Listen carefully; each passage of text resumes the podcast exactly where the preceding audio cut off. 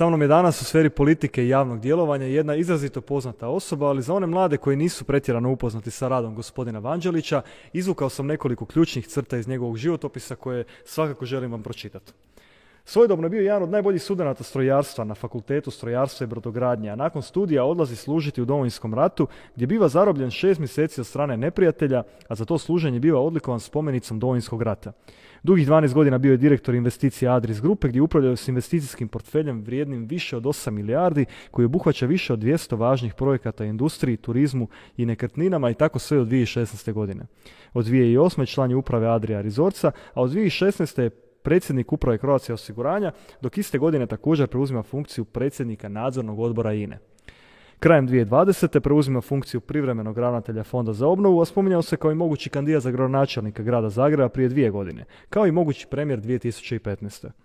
Danas je predsjednik Upravnog vijeća znanstveno razvojne inicijative ZRIN o kojoj ćemo dosta pričati. Dakle, kao što vidite, puno je toga tu. Očekujem jedan zanimljiv i svesan razgovor u kojem definitivno želim da uživate. Ali prije no što počnemo sa podcastom, potičem vas na to da, da nam javite dojmove u komentarima, da ako niste, da se pretplatite na naš YouTube kanal klikom na tipku subscribe ili pretplati se i naravno ako vam se video bude svidio, lupite jedan like. Vama je to čas posla i besplatno je, a nama će to biti podrška i nama uvelike pomaže kako bismo razvili ovaj već naš mali, ali rastući projekt. Također, ako već želite i financijski podržati naš projekt, u opisu profila nalaze se podaci za jednokratnu uplatu, kao i za Patreon članstvo, tako da evo, unaprijed hvala svima onima koji će tako i učiniti. I još samo jedna stvar, od sada naše podcaste možete slušati na najslušanijim podcast platformama kao što su Apple Podcast, Google Podcast i Spotify na što vas definitivno potičem, a sve podatke o tim platformama nalaze se u opisu ovog videa. Tako da, valjda sam rekao sve, bacamo se na naše gosta, uživajte.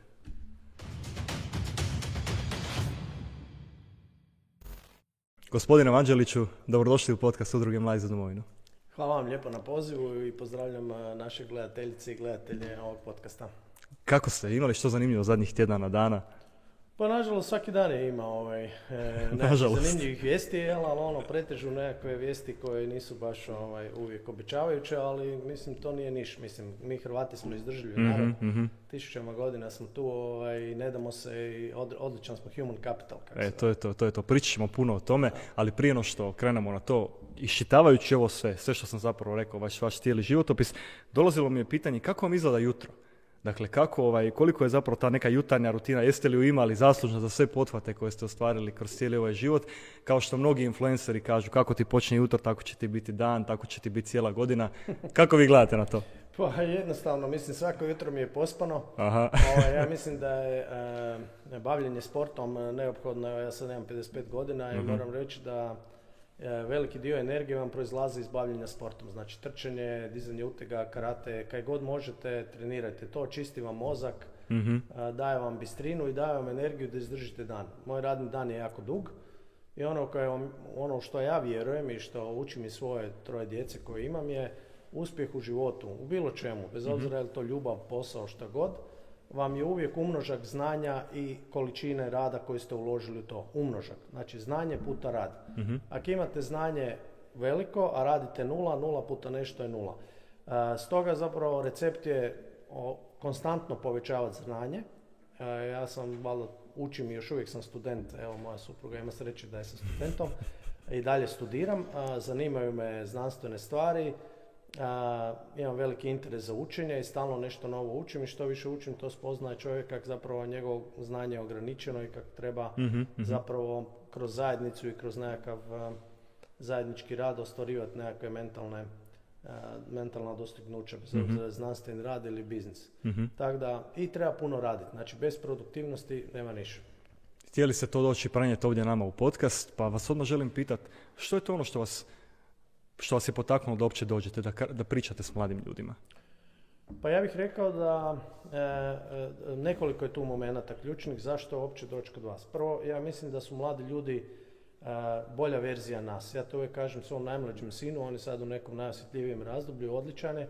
Ja mu uvijek kažem ti si bolja verzija mene. Dakle, i genetski, bit ćeš, dulje ćeš živjeti nego ja, imat ćeš veće mišiće nego ja, bit ćeš viši nego ja, bit ćeš pametniji nego ja, dakle ti si bolja verzija mene.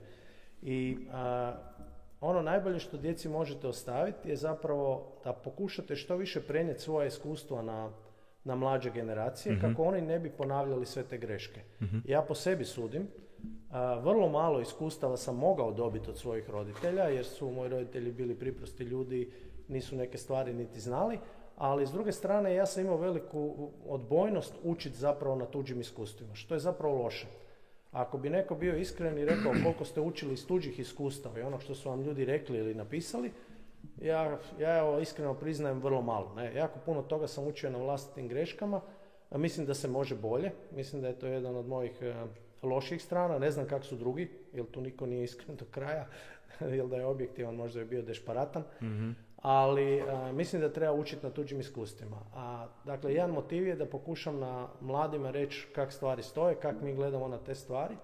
Mi se bavimo s tim a, i da prenesemo nekako svoje poslovna, pa evo sad i nekakve javne politike koje analiziramo prema mladima. Drugi motiv je a, sljedeći. E, 90. godina kad sam ja bio absolvent i kad sam počinjao raditi, kad je počeo rad, ja sam kao absolvent mobiliziran a, bio sam prvo u policiji, 90. godine sam mobiliziran u Rujnu, dakle prije nek što je uopće se znalo da će biti rat. mm A, plaće su vam bile oko 250 maraka, znači to vam je nekakvih 120-130 eura danas.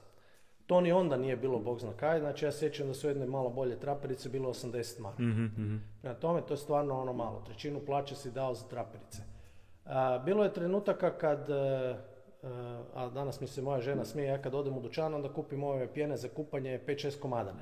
To nije sam zato kad sam neki ono stock keeper, nego zato kaj, kad sam bio mlad, e, meni je bio veliki doživljaj da uopće mogu kupiti neke kvalitetno za pojesti ili recimo nekakav dobar šampon ili nešto. mm Vjerujte mi, to je bilo financijski nedostižno. Zašto vam to govorim? To vam govorim zato što je optimizam moj u to vrijeme bio ogroman. Dakle, stvari su sve izgledale loše. Onda je došla 91 i vidjelo se da počinju i oružani sukobi. Dakle, moj optimizam bi trebao biti još gori. Moj optimizam je bio odličan. Ja sam vjerovao da kad prođemo kroz sve to, da će nama svima biti puno bolje. Mhm. I realno nam je bolje, no međutim, stvari nisu dobre. Dakle, ja bih rekao od, od uh, paradigmi koje ima Hrvatska. Imali smo odlične paradigme i odlične ciljeve. Mi iz tih ciljeva i ostvarili smo ih. Znači, ja bih rekao jedna europska paradigma, da budemo financijski dio Europske unije. Mhm. Odlična paradigma, imali bi puno više koristi od nje da mi proizvodimo nešto i izvozimo. Mhm, mhm. Mi smo neto uvoznik i za nas pripadnost toj financijskoj uniji ima određene efekte stabilnosti i dobro je i mi jesmo dio, korpus, dio korpusa Europe, no međutim nismo sve benefite povukli. Ali smo tu paradigmu ostvarili. Druga paradigma je bila sigurnosno vojna, članstvo u NATO-u. I taj dio smo ostvarili. Također i tu mi uđemo u neku organizaciju, ali ne izlačimo benefite koje ona ima. Dakle, Hrvatska je mogla razviti jedan dio vojne industrije, streljiva, ovog, onog, lijevo, desno. To su razvili par privatnika na odličan način, znači imate par odličnih kompanija koje s tim bave, ali Hrvatska kao država to nije. Evo, Đuro Đaković nam je u problemima, mogu je proizvoditi odlična oklopna vozila i tako dalje. Dakle, te dvije paradigme su ostvarili. E sad dolazimo do problema. A, taj ključan problem je da je Hrvatska praktički od 27 zemalja u Europi, 26. kad gledate mnoge parametre ekonomske snage, kupovne moći, korupcije i tako dalje. Mi smo zapravo pri dnu Europe. I perspektiva uopće nije dobra. Dakle, mm ja kad gledam iz svojih cipela, od 2011. na ovamo situacija se značajno pogoršala. Ja bih čak rekao od 2015. na ovamo, od Tihomira Oreškovića, situacija se na moje iznenađenje bitno pogoršala. Dakle, korupcije je više, mhm. ona je svakodnevna, dakle, toliko vas zasićuju s tim da više, više ni, ni ne primjećujete. To je kao da vas neko nikad niko nije tukao u životu, jedan put vas udari. Mhm. Naravno da vi ne primijetite, kažete, gledam, ne znam, 20 godina, niko me nikad nije udario, ovo je prvi udarac. mm Ali kada vas neko mlati svaki dan, prestanete to primjećivati. To se najbolje po rejtinzima stranaka vidi zapravo. Pa, što je ostalo nepromijenjeni, gotovo nepromijenjeni. Pa rejtinzi stranaka su vam takvi zato što realno uh, stranka koja je na vlasti kroz ja bih rekao, kriminalne elemente vrši pritisak na sve druge. Zašto kriminalne? Ja mislim čak da dolazi do zloporaba ovlasti, ja mislim da dolazi do pregovora i prijetnji e, političkim utjecajem. O tome, mislim, ako me pitaju, mogu mi dati neke ovoga, dokaze. mm Ali također koriste se državne kompanije, što za zapošljavanje, što za, što za recimo financiranje medija. Dakle, vi imate HEP koji ima 95% tržišnog udjela i značajno ulaže u medije. Ja ne znam ni jednu kompaniju koja dođe na neko tržište i praktički je monopolista da ulaže u medije. Mm Nogometne klubove, konferencije i tako dalje. Je li to vama normalno? Da li bi neka mhm. uprava koja je recimo osmjerena na razvoj društva radila tako? Što oni vide u tome? Pa očito ispunjavaju nečije naputke, jer inače ne bi bili tu. mm Sjetite se da je recimo jedna od bitnih stvari koja je uvedena u Hrvatskoj, koju isto ljudi ne razumiju do kraja, je da ova vlada praktički većinu uprava drži na kratkoj uzici. Ono, ono, short leash. Kako se to radi? Dakle, svaki šest mjeseci im daju produljenje mandata. I svi oni strepe. Mm-hmm. Joj, sad će vlada i sad mi je produži. Onda par mjeseci mir, već je sad nervozan, da li ćemo opet produžiti. Dakle, vi ako želite upravljanje firmama kak treba, vi odredite strategiju. Za energetske kompanije Sabor je donio energetsku strategiju Republike Hrvatske. mm Ona vrijedi za HEP, ona vrijedi za INU i tako dalje. Vi ko uprava trebate provesti energetsku strategiju, a ne dnevno biti u kontaktu s premijerom, vladom i tako dalje i raditi nekakva kokošarenja. mm Nažalost, to se radi i to se vidi. HEP vam je zadnje tri godine, recimo, 10 milijardi kuna praktički rastopio. Mi nemamo jasnu sliku kako. Mhm. Ono što imamo jasnu sliku je da će 900 milijuna eura poreznih obveznika doći u HEP da ga sanira i dokapitalizira. A već sad se puštaju balončići, bilo bi dobro da 25% HEP-a prodamo. Mhm. Ja mislim da nije dobro. Ja mislim da nijedna država ne treba prodavati ono što je esencijalno osigurava život ljudima ili je čisti monopol. HEP opskrba je čisti monopol. JANAF je čisti monopol. Mhm. Dakle, takve stvari ne prodajete. Jer vi jednostavno zato kad stojite i ništa ne radite, vama novac kapa. Mhm. To ne prodaješ. Jer ako dođe neko drugi privatnik, on može dizati cijenu beskonačno jer je to monopol.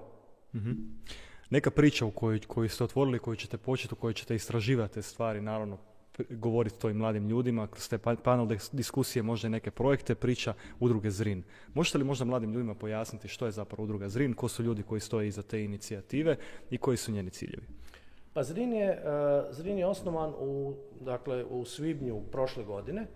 E, mi smo registrirani, registrirani mjesec dana kasnije otprilike. E, kod osnivanja je bilo dvadesetak ljudi. Dakle, unutra su ekonomistica Vedrana Pribičević, unutra je Gordan Gledec, bivši dekan Fera, unutra je mladi liječnik oftalmolog Ivan Škegro, unutra je demograf Marin Strmota i unutra sam ja. Zrin ima statut koji je dostupan na našim stranicama i također pod novosti imate radove koje smo radili i prezentacije koje smo održavali. Mhm. I intencija Zrina je da bude think tank i to nezavisan, ja bih rekao privatno ili zakladnički financiran, potpuno nestranački, primamo ljude iz svih stranaka, dakle u Zrinu danas imate ljude koji su i u HDZ-u, i u SDP-u, i u Možemo i kaznam gdje se HSS-u i svagdje.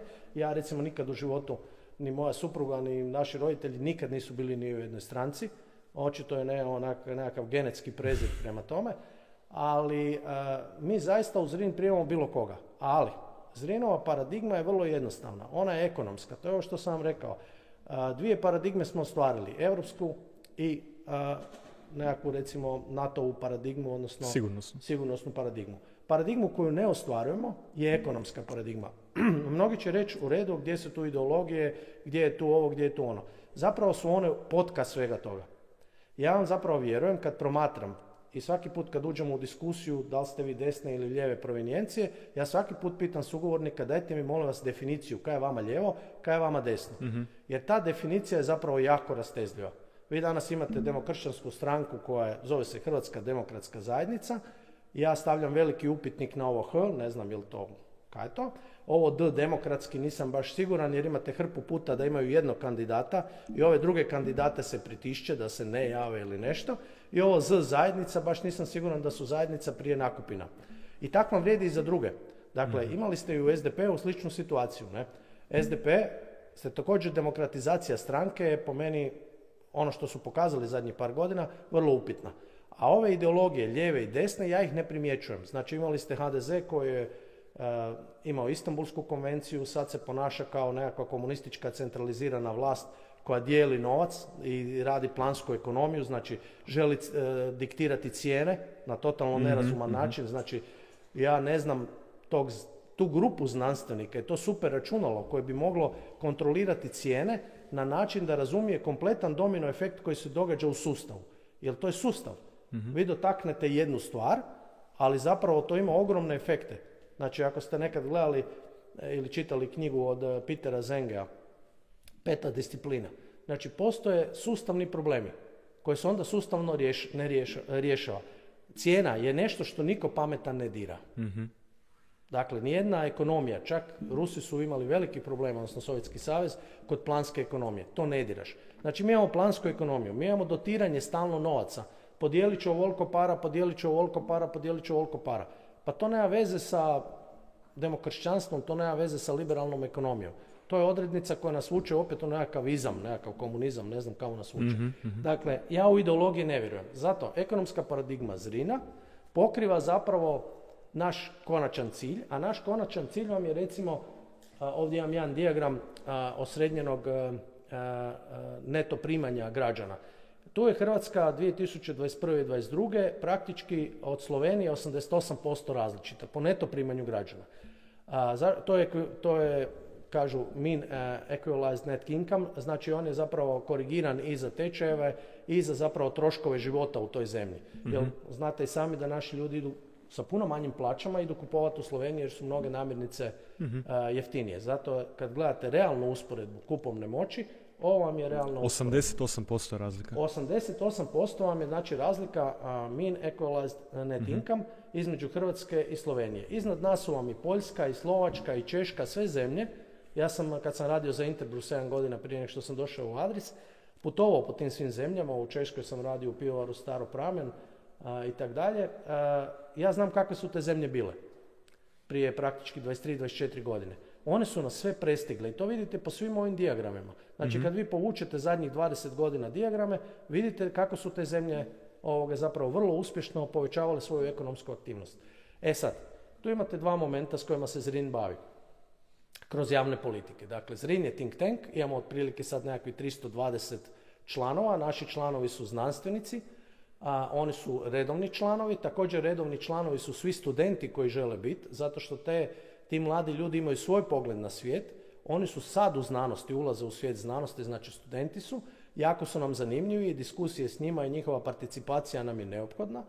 A, stoga kogod želi nek pogleda, ima stranica www.zrin-institut.hr nek pogleda stranicu, tamo je digitalna pristupnica, pristupanje Zrinu isključivo digitalno, tamo instituti sve, statuti sve pa mogu pogledati. Dakle, koji je razlog neostvarenja ekonomske paradigme? Prvi osnovni razlog vam je neučinkovitost Hrvatske države. Svjetska banka ima kontinuirane parametre koje prati šest parametara upravljanja država. Jedan od njih je taj parametar učinkovitosti. Dakle, mi imamo državu koja je neučinkovita. Ako e, mislimo o tom diskutirati, ima niz primjera. Jedan od njih vam je obnova od potresa. Jel? Mhm. drugi od njih vam je korištenje europskih fondova gdje smo mi substandardni. Kaj god hoćete možemo pogledati. Ne?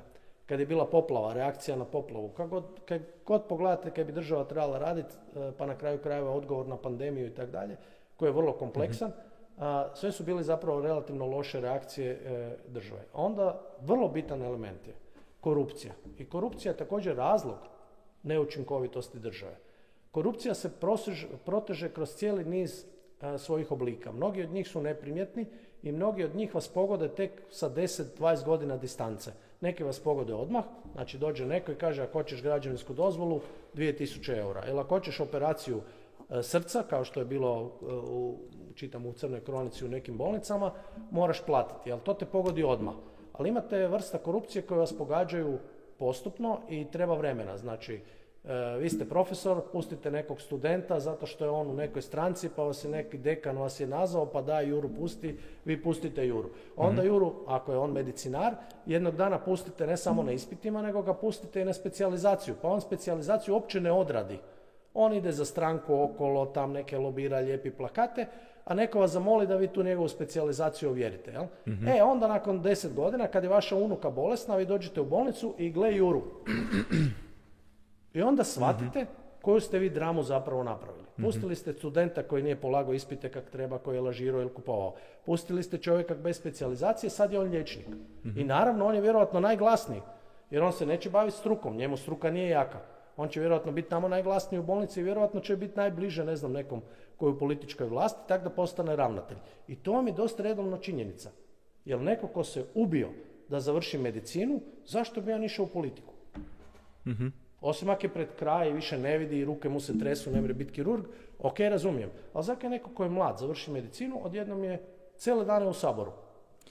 Imali ste, e, napravili ste jednu studiju vezanu uz korupciju unutar Zrina, volio bi da pričamo također i o tome, ali prvo pitanje ću vam postaviti vezano uz to, mislim sad mi se nameće ta tema, vezano uz kako, kako se uopće procjenjuje korupcija, kako se uopće dođe do nekog broja koji je neka procijenjena korupcija koja se može srezati ili bi se trebala srezati, ili konkretnije pitanje kako uopće napraviti društvo koje će biti e, imuno na ovo što ste sada pričali.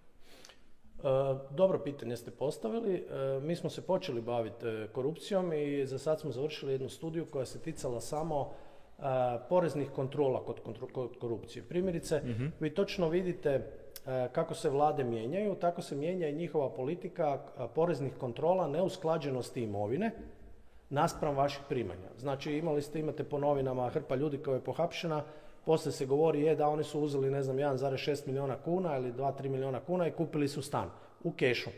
A otkud taj keš? mm Vi imate takvih transakcija, znači luksuznih vozila, stanova, kuća i tak dalje, godišnje oko 45 do 47 tisuća, a porezna recimo od kad je ova vlada, vam ima negdje između 38 do 50 provjera godišnje.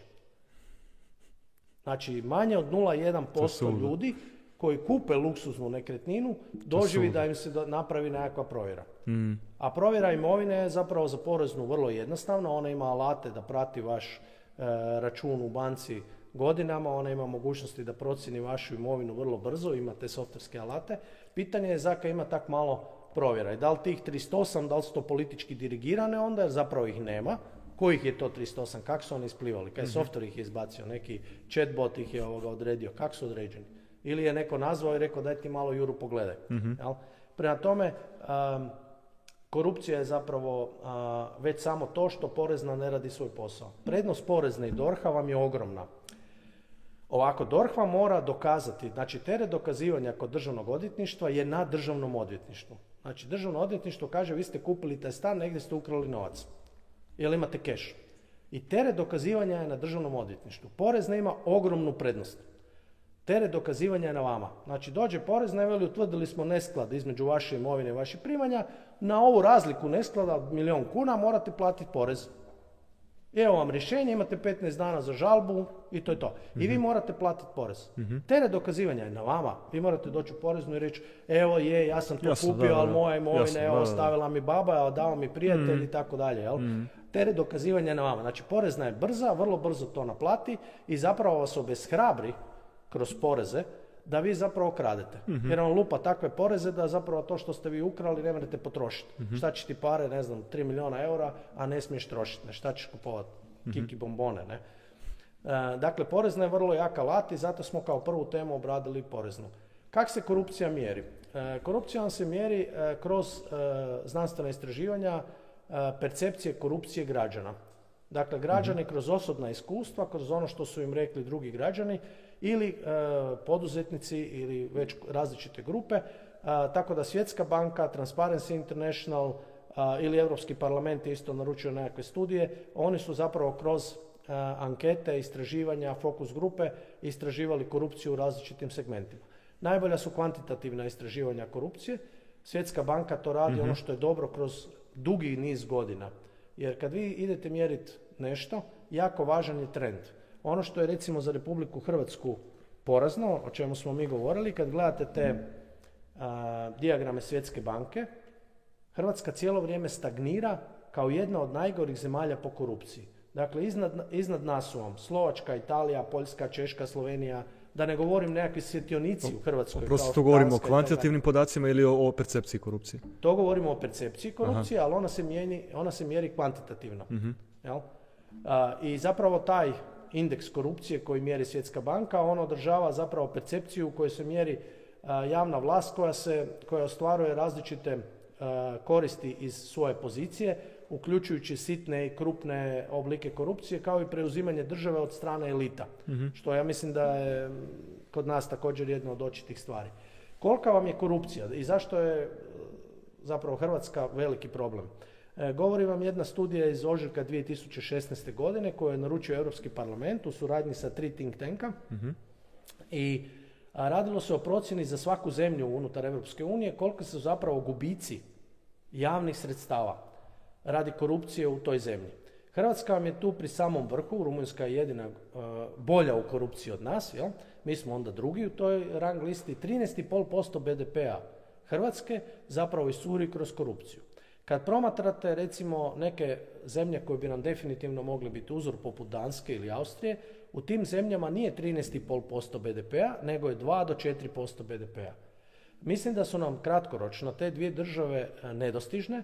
Ona država koja nam je vrlo dostižna je zapravo Slovenija. Mhm. Mi sa Slovenijom dijelimo praktički i genetski materijal i poziciju i E, i povijest praktički nekako i tako dalje. I kako god mi mislili da su Slovenci jako različiti, realno Slovenci su slični.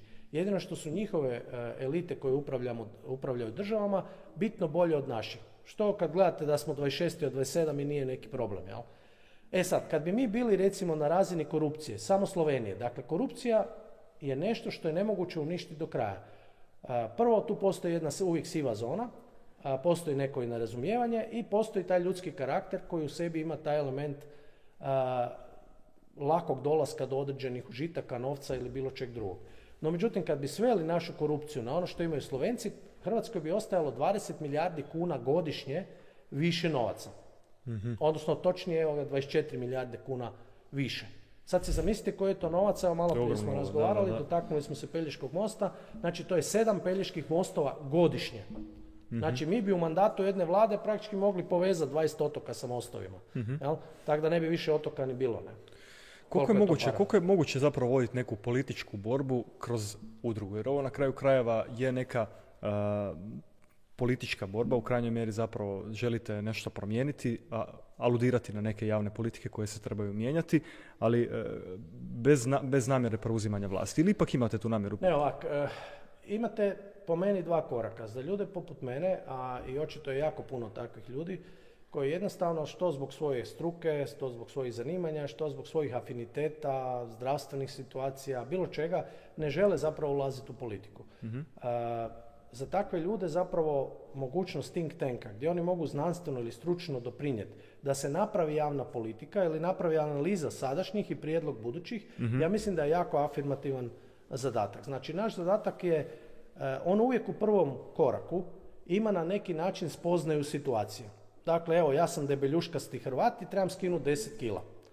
E sad ja sebe mogu lagati i ne lagati, mogu reći da je vaga pokvarena i tako dalje, no međutim, neko me izmjeri objektivno, mm koji ne želi meni ni zlo ni neke posebno dobro, ali kaže, gospod Damir, vi imate 10 kila previše. Dakle, uvijek je tako izrin radi. Prvi trenutak je spoznaja stanja i mhm. trendova koji se odvijaju. Drugi trenutak je zapravo analiza i kasnije treći korak je prijedlog novih javnih politika koje bi trebale poboljšati naše stanje. Znači konkretno za mene Damir manje papa i više trči i tako dalje. Mhm. Dakle, uvijek je konačan zadatak napraviti nešto afirmativno. Tako i za ove prijedloge oko korupcije ili prijedloge oko digitalizacije, mi uvijek imamo preporuke i pokušaj dijaloga sa političkim akterima. Političkim akterima koji su na vlasti, jer njihova učinkovitost u provedbi je najveća, tako da recimo mi smo se javili i nekim ministrima i predsjedniku Sabora i tako dalje, oni se uredno ne javljaju po 30 do 60 dana, gdje mi onda mislimo da etički imamo kompletno pravo javljati se i oporbi i na neki način kritizirati vlast, jel? zato što ne sluša opće glas građana, mhm. što je dosta redovna stvar. Mhm. Često put kad me pitaju zašto ti kritiziraš, onda ja velim pa pogledajte moj porezni ovaj obrazac, ne? Ja plaćam ovu vlast. Znači ja kad sam nezadovoljan sa nekim malerom, ja vam čujte gospod Maler, ja nisam zadovoljan s vama, ja vas plaćam, ne? I molim vas da radite bolje. mm Tak i vlada. Ja ovu vladu plaćam, zapravo ja sam im za, ono, poslodavac, jedan od dva miliona, i ja želim da oni rade bolje. Tako da, e, oni se moraju naviknuti na kritiku, jel? mm Gdje vidite udrugu kroz nekih 5 do 10 godina? Kako mislite da će se ta priča razvijati? Pa ja se nadam da će udruga i dalje rast. Ja mhm. se nadam da će ovaj okvir koji smo mi napravili i pravni na neki način i kolegijalni koji razvijamo unutar Zrina i taj način demokratskih rasprava i e, digitalnog rada na novim, e, na novim javnim politikama zapravo postati nešto normalno i da će većina stranaka nas prihvatiti kao sugovornika koji dosta objektivno govori e, o situaciji i želi ju poboljšati. Mhm. Dakle, naša stvarna namjera nije neko kritizirati samo kritiziranje radi kritiziranja je dosta bolesna navika. Mhm. A, mi bi htjeli nešto postići, mi bi htjeli postići promjenu. problem je da kad gledate by the way i ove parametre svjetske banke oko koja država stoji, Hrvatska jako loše stoji po tome da sluša glas naroda. Tako da izrin je zapravo posljedično e, takvom ponašanju isto tako štećeni jer zapravo ne žele e, slušati ono što im recimo, znači mi imamo sad negdje oko 130 doktora znanosti. I ako vam 130 doktora znanosti radi na nekim politikama, njih 15-20, ja bi ih saslušao. Ne? Mhm, mhm. ja bi stvarno ovoga iskoristio taj potencijal i saslušao bi ih. nažalost, e, to, to će, treba će nam još vremena da se vlasti naviknu na to. Ja mislim da bi Zrin se trebao održati, uvijek bi trebao ostati nestranački, svi ljudi koji rade u strankama su dobro došli da doprinose. Zrin bi trebao također osigurati konstantno financiranje iz nezavisnih izvora, za sad uglavnom iz članarina i privatnih sitnih donacija ovoga funkcioniramo i vrlo smo pozitivni, ali ako mislimo dalje rast i financirati jedan dio znanstvenih radova, bit će neophodno da ostvarimo ova financiranja. Sad smo se javili na neke zaklade, na 4-5 natječaja ja mislim da ćemo osigurati taj financijski okvir. Ja bih zaista volio da Zrin dalje živi. Mi u mhm. Zrinu imamo ideju, tak više i u statutu, svake dvije godine zapravo da se upravni odbor reizabire. Mislim da bi bila dobra navika da ne, idu, da ne idu uvijek isti ljudi, da možda neko i ostane, ali da većina ljudi se promijeni, mhm. tako da imamo stalno tijek te žive krvi. Mislim da bi bilo dobro da što više mladih ljudi mm uđe unutra i da ih mm probiremo na način da nisu svi istih razmišljanja. Da imamo što više ljudi različitih razmišljanja. Tako da uspijemo iz društva izvući sve različite aspekte različitih pozicija, različitih pogleda na stvari i različitih prijedloga rješenja. Mhm. Dakle, nije ideja da dobijemo neko ko će samo klimat na ono što e, mi radimo. mm Jedan dio ljudi koji u Zrinu je politički aktivan, oni nas pitaju za mišljenja, mi im rado ovoga damo mišljenje koje imamo, analize koje imamo i to je za sad naš način političke e, borbe. Nažalost, u demokraciji koja je ovakva kao naša nerazvijena, to će imati, barem sada, relativno skroman učinak. mm No, međutim, ja mislim da je dobro da to sjeme posijemo. Znate, ono, kad gledate hrast koji je star 10 godina, on je već visok, visok 5 metara i svi mu se dive. Ali on je krenuo isto od sjemena. Tako da iz je nekako sjeme koje ja se nadam da za godinu, dve, tri, pet bit će puno značajnije nego što je danas. Mene zanima konkretno priča o mladima. Znači, mi unutar udruge, unutar naše udruge potičemo zapravo priču oko mladih, točnije priču oko pasivnosti mladih u politici. konkretnije zapravo bavimo se time da otklonimo one uvjete koje mlade sputavaju da politiku, politiku javno dobro postave kao nešto važno i naravno otklanjanje tih uvjeta. Zašto mislite da su mladi danas pasivni u, tom nekom, u tim nekim političkim procesima, konkretnije kod izlaska na izbore, kroz praćenja politike, kroz neku kvalitetnu vizuru i što mislite da se mora promijeniti, da moramo napraviti kako bi mlade usmjerili u to da se više bave tim važnim temama i za njih na kraju krajeva? Pa, vi ste malo prije dobro rekli, ako mislite nešto promijeniti u državi, morate imati utjecaj na vlast, odnosno one koji su izabrani da, da rade provedbu određenih e, politika. Mhm. E, prvo je jako važno za razumjeti da Hrvati e, toliko preziru političare da je izlaznost na izbore izuzetno mala. Dakle, izlaznost na izbore u Njemačkoj i Francuskoj vam je reda veličine 70 do 80% na parlamentarne izbore, u Hrvatskoj oko 45%. I ima trend zapravo pada. zašto je to tako? Zato što, recimo na mlade, mladi imaju namjeru završiti svoje školovanje i početi raditi. E, nažalost, u tome imaju ogromne izazove. Dakle, stvarni natječaj za zapošljavanje su rijetki. Oni su u privatnim kompanijama mhm. koje zaista moraju se boriti na tržištu i onda će birati ljude koji im odgovaraju i ljude koji su najbolji za ono što im treba. E, u velikoj većini slučajeva, a država Hrvatska je tu praktički zarobila preko 50% ekonomije sa tendencijom da uvjetuje i čak preko određenih poluga pritišće određene privatne firme koje rade s državnima, zapravo utječe vam na, direktno na zapošljavanje. Puno mladih ljudi s kojima sam ja razgovarao iz Rina, odličnih, fenomenalnih ljudi, koji su mi rekli ja idem na natječaje, ima nekakav test koji je zapravo bez veze, nakon toga je razgovor, a zapravo se unaprijed zna tko će biti zaposlen i kad zaposlen onda znaš da on, ne znam, dečko od mm kćeri od ovog političara i tako dalje. Niš nije slučajno. A Hrvatska je toliko mala da je e, taj tijek informacije zapravo nemoguće zaustaviti. Znači nismo mi zemlja od 500 milijuna stanovnika, nas ima kao neka malo veća kineska firma, ne znam, China Energy ima 2,6 milijuna zaposlenih, ja mislim. Znači mi smo kao jedan malo veći DO. Jel? Tako da tijek informacija je zapravo ovdje. I onda mladi ljudi kažu, gle, ako uđem u politiku, ja sad vidim da nešto ne valja, ne znam, ne valja promet u mom gradu, a, ne valja edukacija, ja nisam zadovoljan. Recimo, ja sam član gospodarskog vijeća fakulteta strojarstva i brodogradnje i tamo isto također ima puno mladih i mladih profesora i nas koji smo alumni fakulteta, 30 i sad smo u različitim biznisima. A, ti mladi se bune, oni kažu nismo zadovoljni s edukacijom, ja sam sad završio, trebalo bi popraviti ovo. no međutim, tamo su te primjedbe dobrodošle. Jedan dio njih će se implementirati, nažalost neće sve, jer e, to tako nažalost ide, neke stvari trebaju vremena i novaca, ali i slušaju se mladi. No međutim, kad gledate u državi, znači prvi problem zapošljavanje, svi smo svjesni da se zapravo hrpa ljudi politički zapošljava od vrha.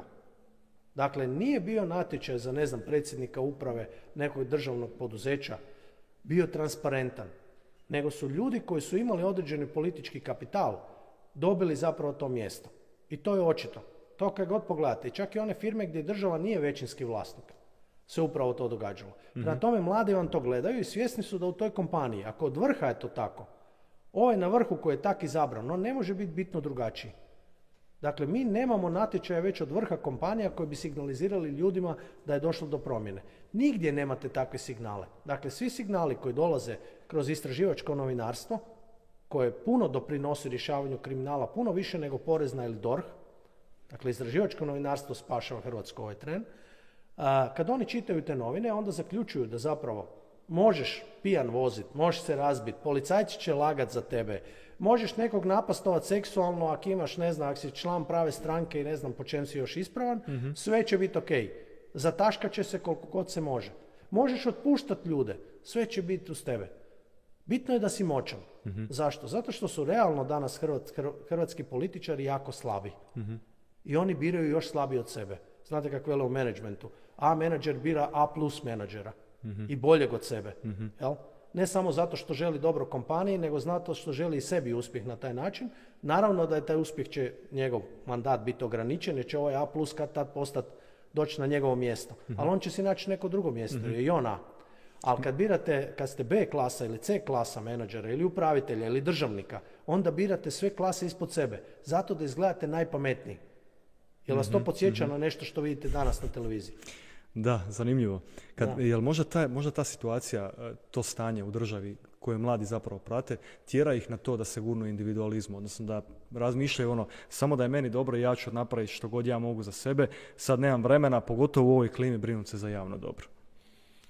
Pa uh, u ovoj klimi kako je danas, brinuti se za javno dobro, čak i za mene koji sam financijski potkovan uh, i imam jako puno prijatelja u, u cijeloj Hrvatskoj i nije baš jednostavno me napadat, je mhm. čak izazovno. Kak je tek za mladog čovjeka, da, da. kak je tek za mladog čovjeka izaći sad negdje u politiku, ma javiti se za općinsko vijeće na nekoj općini. Mhm. Koliko je za njega izazovno tak nešto? Mhm. Jer mi realno smo demokracija koja degradira. Mi nismo demokracija koja raste i cvjeta, mhm. mi smo demokracija koja degradira. Kako dakle, to postoji strah. Pa jednostavno moramo se početi buniti. Znači morate se uključiti u to, ako mislite to promijeniti, morate se uključiti, morate izlaziti na izbore, morate biti glasni, moramo ko Francuzi, Njemci i tak dalje imati e, proteste.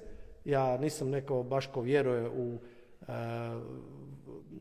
da su protesti upravljivi. Dakle, mene vam je strah jedino gore od ovakve vrste demokracije i anarhija. Mm Toga me je strah. Mhm. Ali mislim da su protesti, kakvi sad i liječnici sazivaju, recimo, koje mhm. potpuno podržavam, mislim da su oni i opravdani i mislim da su dobar način. I ako neko, ako 3000 visoko obrazovnih ljudi izlazi na cestu i vlada to zapravo stavlja na stranu, ja to ne razumijem. Ja da vidim mhm. jednog čovjeka koji protestira, pitao bi se zašto. Jel? A mhm. tu 3000 ljudi protestira, a oni to zapravo cijelo vrijeme govore da oni nemaju nikakav razlog. A jako dobro vidimo da razloga mhm. ima. Dakle, treba se uključiti, treba izlaziti na izbore, ne trebate se bojati. Ono što trebate biti svjesni, da su političari u Hrvatskoj substandardni. Dakle, oni su u smislu akademske inteligencije, emotivne inteligencije, svojih stvarnih stručnosti i rezimea, dakle, pogledajte njihovo životopise kako ćete životopise naći? Ajde, pogledajte cijeli savor životopisa. Ja sam bio u ministarstvu, ministarstvu, ministarstvu, ministarstvu i sad sam, ne znam, član vlade. Jel? Mm-hmm. Je li to neki životopis? Kaj si ti u životu prošao? Jesi vozio traktor pa da znaš nešto o poljoprivredi? Jesi posadio neko stablo? Jesi napravio neki hotel ili makar pseću kućicu jesi napravio vlastitim rukama? Mm-hmm. Ajde se pohvali, ono, ne znam, na Facebooku objavi, evo, bio sam u Bauhausu, napravio sam pseću kućicu. Nisi. A gdje su ti kompetencije, gdje ti je širina da ti upravljaš cijelim društvom? Dakle, vjerujte mi, oni su substandardni. I ono što je jako bitno da znate, oni imaju moć kao čopor, ali u principu su slabi. Kad im se suprotstavite, oni će se raspasti. Kad je jedan, tući će cijelo, ono, tisuće hijena će tući tog jednog. Kad će biti sto, ovih tisuću hijena će pobjeći. mm Vjerujte mi, dakle, mladi su razumom, e, znanjem, energijom i hrabrošću jači od ove cijele elite. I nemate se čega bojati. Ali ono što morate razumjeti, oni će svaki put rastaviti na sastavne dijelove. Svako ko ide sam. Jedini odgovor vam je zajedništvo. Znači, udružujte se u udruge. Udružujte se u neke političke stranke koje održavaju vaše afinitete i nekakve vrijednosti iza kojih stojite. Udružujte se i vjerujte mi da jedino kao zajedno možete pobijediti mhm. sistem. Jer sistem možete pobijediti jedino sistemom.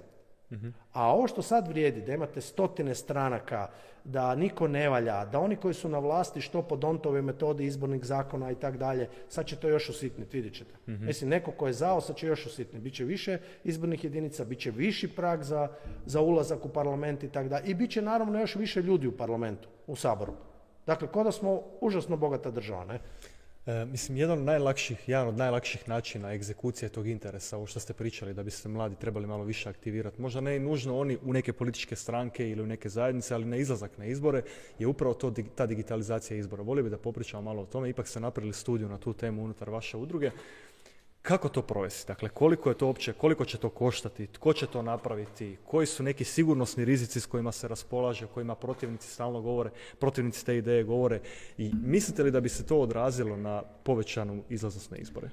Ovak, e, e, digitalizacija izbora je jedan dio ukupne digitalizacije društva iza kojeg Zrin stoji. E, fenomenalne brojke su vam kad gledate ima Microsoft Digitalization Index, imate ga na webu, mhm on jako lijepo pokazuje da Hrvati kao human capital su daleko iznad prosjeka Europske unije, otprilike 8% su iznad Europske unije po poznavanju digitalnih vještina. Mhm. Kako se to mjeri? ne znam, to trebate pitati Microsoft. Vjerojatno su isto tako isprobavali ili su imali nekakve tehnološke indekse po kom to mjeri. Mhm. No međutim, ono što je zanimljivo, dakle iznad smo prosjeka po human capitalu, znači našim vrijednostima i kvaliteti građana, ali ispod smo po svemu ostalom. Dakle, ljudi su sa lošim digitalnim obrazovanjem, sa totalno nedigitaliziranom javnom upravom, sa nedostatkom tehnoloških rješenja koja postoje, znači internet, ovo, ono, lijevo, desno, naši ljudi su i dalje dobri. To je kao da velite, ne znam, ti treniraš na grbavom kamenjaru, dali smo ti krpenu loptu, a jednog dana si ko Luka Modrić. Pa to vidimo u sportu kod nas. E, ali to znači da mi ko pojedinci smo fenomenalan human capital kad se uspoređujemo sa prosjekom Europe. Mi bi po svemu trebali biti iznad prosjeka Europe. mm Prema tome, digitalizacija je jedan od alata da napravite učinkovitiju javnu upravu, da bude transparentnija, da se točno zna ko je kad zaprimio šta, koliko je zaprimio i digitalizacija vam olakšava e, totalnu transparentnost u sekundi. Znači, da li neki načelnik općine je u zadnjih 24 sata potrošio na reprezentaciju nešto. I sve mora biti transparentno. Mhm. Dakle, kompletna transparentnost. Digitalizacija je samo jedan dio. Sad vam kažem za digitalizaciju izbora. Izbori su u digitalizaciji dvojbeni. Mnoge zemlje to ne žele. Mhm. Ključan razlog e, toga nije e, sigurnosni aspekt. Jer ako ja imam sad na mobitelu, dvije, tri banke imam na mobitelu i ja sa svojim šifrom, sa dvostrukom autentizacijom, zapravo uspijevam obavljati sve novčane transakcije vrlo brzo. Ne mhm. znam zašto bi ja imao nepovjerenje u izbore. Dakle, ako je banka uspjela napraviti aplikaciju vjerovatno za, ne znam, 15 milijuna eura, bi uspjeli napraviti za, za otprilike isti budžet za cijelu Hrvatsku zapravo kompletnu digitalizaciju. mm I ja mislim da se na tome dosta radilo. Na kraju krajeva postoji već sustav, zove se e-građani i kad je bio popis stanovništva, ja mislim da je 1,2 milijuna ljudi se puno kompleksnije bilo popisati se nego glasati. Dakle, već je 1,2 milijuna ljudi pristupio e-građanima i sad bi to moglo rasti. No međutim, trebate shvatiti, i to je naša anketa dobro pokazala, koji su stavovi građana. Znači, mi smo tu anketu vodili skoro dva i pol mjeseca preko telefonskog centra i tu se moram zahvaliti e, tvrtki Significo koja nam je donirala zapravo sva sredstva neophodna za vrlo skupo istraživanje. građani su rekli da je ključan razlog zašto ne postoji sustav e-glasovanja je nedostatak političke volje.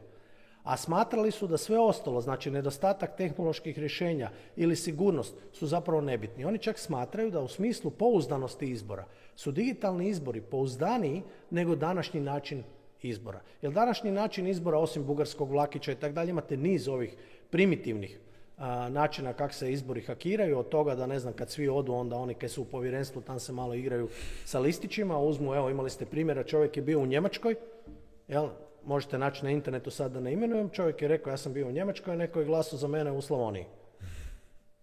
Kak? To je mhm. kriminal za koji bi trebalo ići deset godina u zatvor. Mhm. Dakle, ti osvojiš vlast na temelju niza izbornih prevara. Dakle, ljudi kažu, digitalizacija čak imamo više povjerenja u nju, bez obzira na hakere, ovo ono lijevo desno. Jel? Dakle, ja mislim da je digitalizacija dobra. No međutim, nedostatak političke volje. Da vam nešto kažem o tome, on je potpuno logičan. Dakle, vi imate dvije ostarile stranke koje apsolutno više ne ispunjavaju svoju ulogu u društvu, one sad postoje samo radi sebe i e, svog vlastitog interesa. No međutim, oni imaju teren. I novi članovi koji sad ulaze, kad bi ih pitali zašto ulazite recimo sad u glavnu stranku koja je najjača, ja mislim da veliki dio kandidata kad bi bio iskren bi rekao, ma ne, ideologija, pa nemam pojma koja je ideologija. Ne, nemam pojma.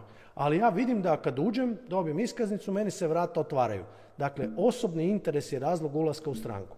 I vi sad mhm. imate mrežu po cijeloj Hrvatskoj takve stranke i vi kažete, vaša mreža je nebitna. Mi prilazimo na digitalizaciju i može glasati bilo gdje, bilo kad, bilo ko. I kaj je najbolje od svega može promijeniti mišljenje. Mhm. Ako vi njega, tako imaju estonci, ako vi mene ocijenite da ja glasam za stranku B, ja ću otići na mobitel, glasa za stranku B, poslikat i poslat vam, evo, ispunio sam svoju, mislim, malo ste me ocijenili, ali dobro, hoću da mi žena radi kod čistačica u mhm. vrtiću, ne bih htjela da izgubi posao, evo, glasam za vas. I onda kad maknem taj screen, ja ponovno glasam. Znači, e, elektronsko glasanje obično poništava se, dakle, vrijedi vaš zadnji glas. Tako da bi mogli obećati se pet strankama. Glasat ću za HSS, glasat ću za HDZ, glasat ću za SDP, glasat ću za MOD i svima pošaljete da ste glasali za njih. Ali onda glašate po vlastoj savjesti. Nažalost, na biračkom mjestu to ne možete. Imate samo jednu šansu i kad gledate e, koliki je to napor, dakle, opet, vraćamo se na produktivnost. Digitalno glasanje, uzmem mobitel, izvadim, za 5 do 10 minuta ja sam glasao bilo gdje da jesam. uh Glasanje kako je danas.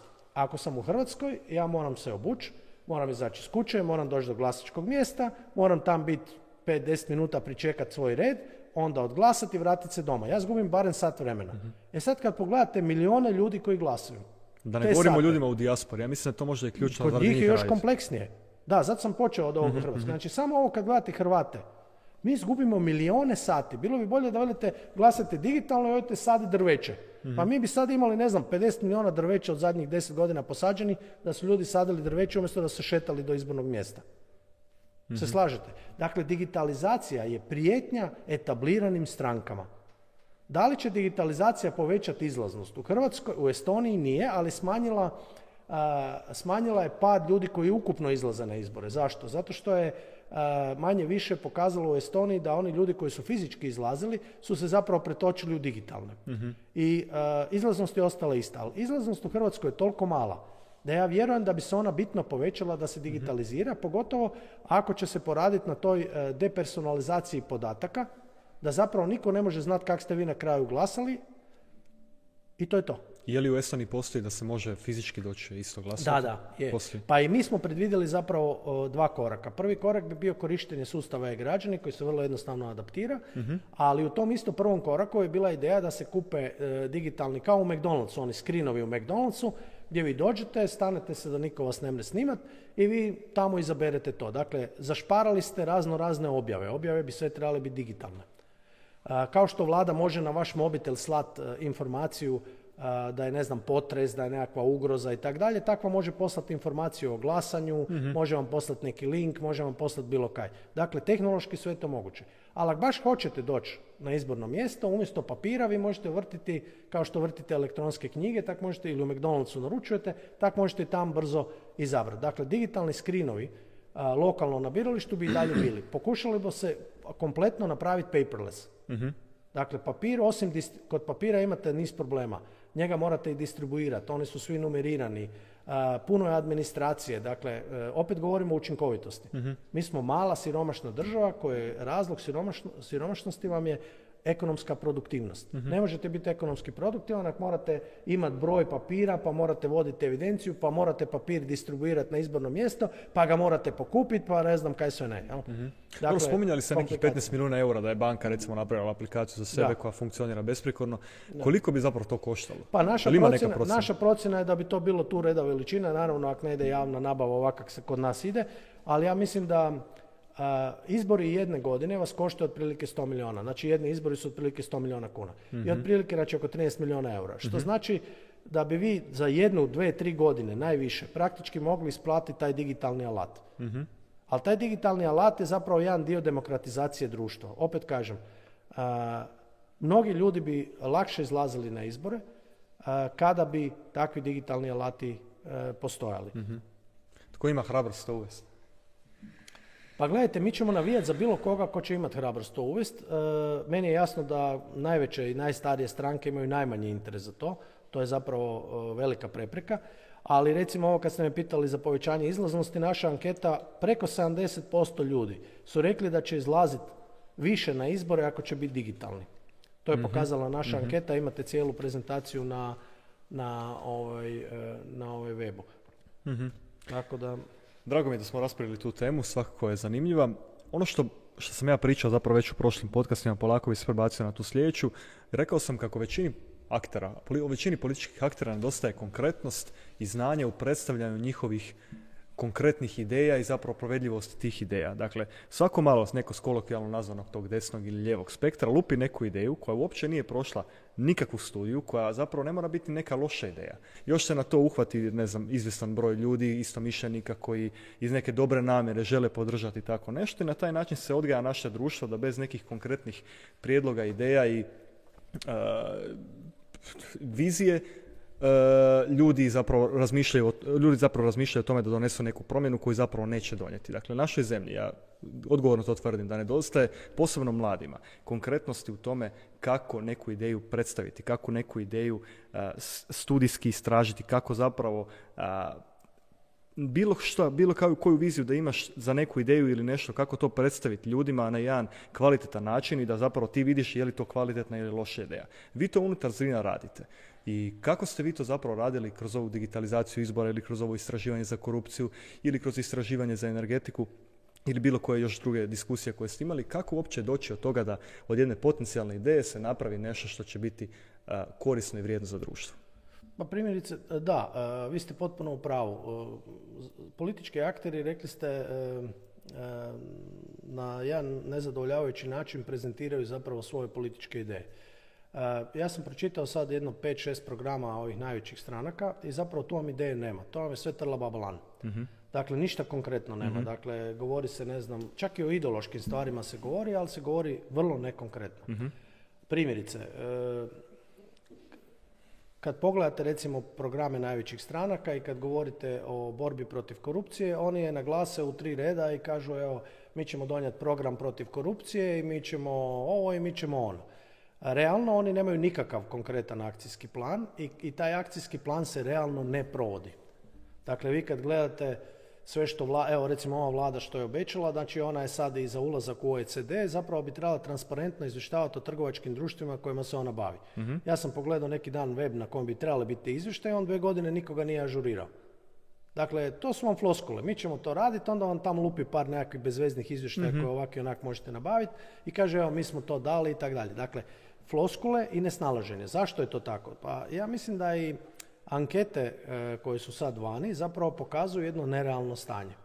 Jer to je kao da sad meni ovoga, e, dovedete nekakva ja bi trebao biti izbornik recimo za olimpijadu i trčanje na 100 metara i vi mi dofurate ovoga tri kandidata, a svaki od njih ima 150 kila.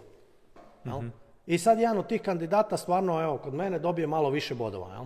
I svi kažu on je favorit. Ne, on mhm. uopće nije favorit, nek ste mi dali tri kandidata od kojih ja nemam kaj izabrati. Mhm. I realno kad vi gledate današnje ankete, moje uvjerenje je da se pojavi, a mislim da bi tu mladi trebali odigrati ključnu ulogu. Što zbog energije, što zbog vaših vlastitih interesa da živite u boljoj zemlji. Mhm. Jel? Jer morate razumjeti da ljudima koji su, ne znam, ja sam sad u šestoj dekadi života, kako velim svojoj supruzi, 55 godina, moj interes je da pomognem tako nešto, no realno kad gledate realan time span, ja nisam ko Biden da sa 75 godina kanim se motat po politici, a, ja kažem, gle, da uzmeš neki mandat ili da radiš bilo šta je u Saboru dva mandata, pa ti imaš 65 godina, pa kaj se motaš tam? Pusti neke mlađe da to rade. Dakle, ja već sad mislim da imam toliko godina da zapravo ne bi trebao ulaziti žestoko u takve igre, pogotovo ne na dugi rok. Dve, mhm. četiri godine, ok, ne dulji rok. Ali vi mladi, vi imate cijeli život ispred sebe, možete raditi greške, imate podršku recimo i ovakvih e, udruga kao što je ZRIN koje vam mogu pripremati javne politike, vi si uzmete one koje vam odgovaraju, koje vam ne odgovaraju, ne morate podržavati, ali možete funkcionirati na takav način. Ajde jedna digresija mala. Koliko je moguće zapravo ući i biti čist u politici ukoliko nismo možda financijski stabilni, ukoliko, smo, ukoliko nismo možda zbrinuti domom ili tako nešto? Kako se onda boriti protiv toga? Ma ja mislim da vam je apsolutno moguće biti čist. Mhm. Problem je da, problem vam je, opet se vraćam na to da su ključni politički akteri koje danas gledate na televiziji svaki dan, oni su realno poslovno nezaposlivi većina njih. Dakle, jako mali znači? broj. Pa to znači da recimo da nije to što je, pitanje je šta bi bio. Imao bi neki podrumski ured negdje u Ministarstvu vanjskih poslova i bio bi relativno nevažan i zarađivao bi mali novac. Znači, niko od njih nije u stanju otići na tržište i reći ja ću biti skiper i mhm. zarađivat ću 2000 eura mjesečno. Baš zbog toga ja ću biti bagerista, isto ću zarađivati 2000 eura mjesečno. Niko od njih vam to nije u stanju. A da ne govorimo ovo, dakle i ovi koji su visoko obrazovani, pa kad si tak pametan, recimo, evo, imamo ministra Filipovića. Znači, on je profesor ekonomije. I jedno od najboljih ulaganja financijskih koje on napravio je kupovina državnih obveznica. Dakle, za profesora ekonomije ulagati u državne obveznice sa tim prinosom, uz inflaciju koja je bitno veća od prinosa, i ja bi se stvarno zapitao ono starije, jesi ti stvarno s ekonomije ili si, ne znam, s nekog drugog fakulteta. Razumijete? Mhm. Dakle, realno su vam većina ljudi tamo substandardni. I ljudi koji uđu u politiku, imat ćete pritiske. Nemojte podleći njima, zato kaj reputacija je nešto što se jako dugo gradi. Ali je izgubite u jednom danu. Mhm. Dakle, nemojte mm pokleknuti nikad. I ponekad kad vam neko ponudi nešto što djeluje da je granično i čak je možda ok po vama, dobro razmislite jer je to obično zamka za koju će vas kasnije loviti joj, supruga mi je nezaposlena, ti veliš je, drama mi je doma, ono, imam minus na tekućem, ono, je, ne, mi ćemo ti suprugu zaposliti, ono. I onda jednog dana vi razmijenite par SMS poruka i oni kažu sad si naš. I onda je pitanje zašto ste to uopće ulazili u to. Dakle, ako ste se odlučili ući u politiku, ostanite apsolutno čisti. Mi kao Zrin, ja kao osoba, ću se uvijek zalagati za to da političari imaju puno veće plaće. Cilj Zrina je, kad bi ga pojednostavili, da plaće u Hrvatskoj porastu u sljedeće tri godine za 60% za 60%. Promjenom ekonomske paradigme. Moramo povećati produktivnost, moramo povećati učinkovitost svih upravnih postupaka i tako dalje. Ne znam, ja sad radim na 5-6 građevinskih dozvola, neke čekam dvije godine, neke čekam, ne znam, 6-7 mjeseci i tako dalje. A realno bi trebalo za mjesec dana izdati dozvolu i ići raditi. Ne? Kad čekate dozvolu i zapravo čekate i zapošljavanje i trošenje para i tako dalje. Dakle, ukupno utjecaj na BDP je nedvojben. Dakle, uđite u politiku, budite čisti nemojte si dopustiti, to vam je najveći kapital. Plaće bi trebale rast svima, pa tak i premijeru. Ja mislim da premijer, da imamo kvalitetnog premijera i da imamo kvalitetnu vladu, ja mislim da niko u Hrvatskoj se ne bi žalio da vam sad svima porastu plaće 50%. Da li bi se vi žali da premijer ima, ne znam, 200 tisuća kuna neto plaću godišnje, e, mjesečno? Pa naravno da ne. Pa di je problem? Hrvatska, mislim, kažem vam, budžet je povećan, dakle, proračun Republike Hrvatske je povećan za 50 milijardi kuna godišnje. Zar je problem platiti, ne znam, vladu 5 milijuna kuna godišnje više? Pa ja mislim da to nije problem. Jedino oni moraju se primiti posla i raditi više. ovaj tren, mi te sve novce smo sprčkali. Mhm. Dakle, uđite u politiku, plaće bi svima trebale, pa tak i političarima biti bitno veće, ali bi i kontrole morale biti bitno veće. Vi danas imate mhm. situaciju, meni su neki političari otvoreno rekli, vrlo visoko pozicionirani. Joj, znaš, Damir, ono, plaća je, ne znam, 18.000 kuna, ali 50.000 kuna mjesečno možete na reprezentaciju potrošiti. Pa pitate se, ajde pogledajte ljude na televiziji koji se pojavljuju. mm Pitajte se gdje on jede, pitajte se koga oblači, da li on oblači ta odijelo i ta cipela i te kravate o svom trošku ili nekako drugačije to kupuje. Dobro, koliko je onda realno njegova neto plaća? Pa, recimo, ko njemu djecu vozi u školu? Meni niko ne vozi djecu u školu. Znači, da ti neko vozi djecu u školu košta, ne znam, 500-600 eura mjesečno. Ne? Mhm. I tak stalno. Znači, kak jedem? Pa ne znam, ja na klopu restorane ovo ono potrošim, nemam pojma, 800 eura mjesečno. Ko to njemu plaća? Mhm. Na odjela, na ovo, ono, lijevo, desno. I opet potrošim par sto eura mjesečno. Ko to njemu kupuje? Pogledajte malo, nekih novinari pitaju, ok, koji ti to odjelo, daj pokaži Marku, ne?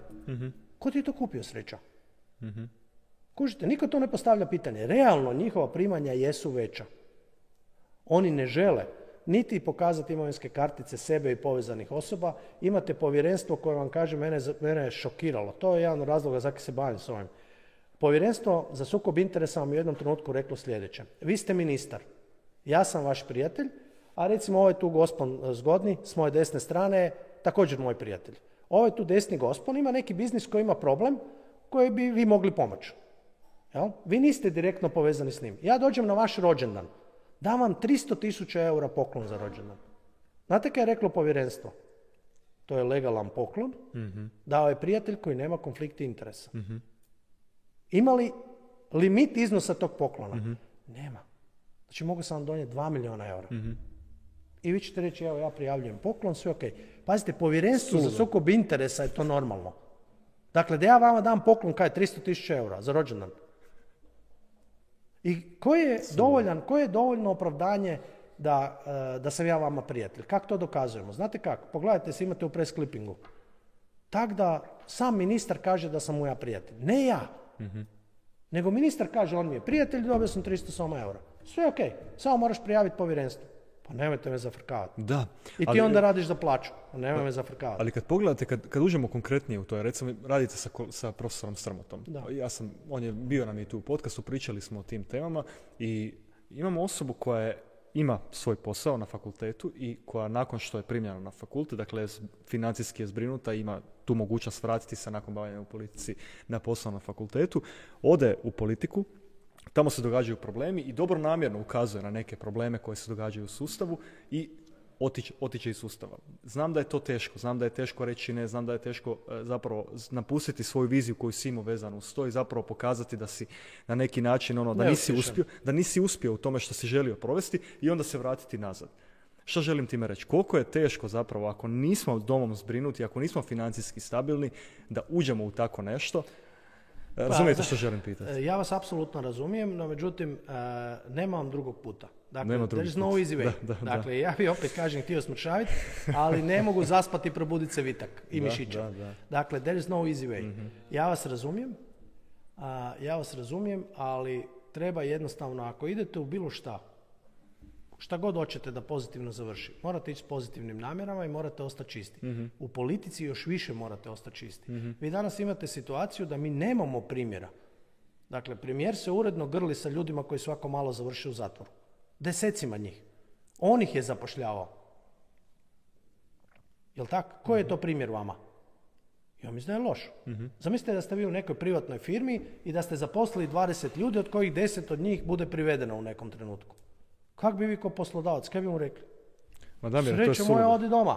Damir, to je suludo. Baš zato, zato mi je jako važno da, da, da, mi naučimo predlagati neke ideje koje su korisne, koje su kvalitetne, pa bi se polako samo vratio na ono pitanje koje sam imao vezano uz konkretiziranje ideja, predstavljanje tih ideja. Dakle, kako je recimo tekla priča oko, oko istraživanja imali ste neku ideju, trebamo digitalizirati izbore, to stoji na ljevoj strani. Na desnoj strani, kako to napraviti? I sad jedna teče, jedan studijski ono, proces istraživanja, da se kaže na kraju, ha gledajte, ovo je provedivo ili nije provedivo. Kako doći do toga da mi onda možemo predstaviti tim mladim ljudima i starijim ljudima što mi zapravo želimo i kolika je zapravo neto dobit provođenja toga? Ja ću vam, objasnit ću vam metodologiju po kojoj mi radimo jednostavno. Znači, e, mi pošaljemo članovima Zrina da se otvaraju neke nove teme. Otvaranje novih tema dolazi od samih članova. Znači, neko se javi i kaže, ja mislim da bi se trebali baviti, evo recimo sad, obnovljivim izvorima i dvije grupe rade zapravo na solarnim i na biomasi. Mhm.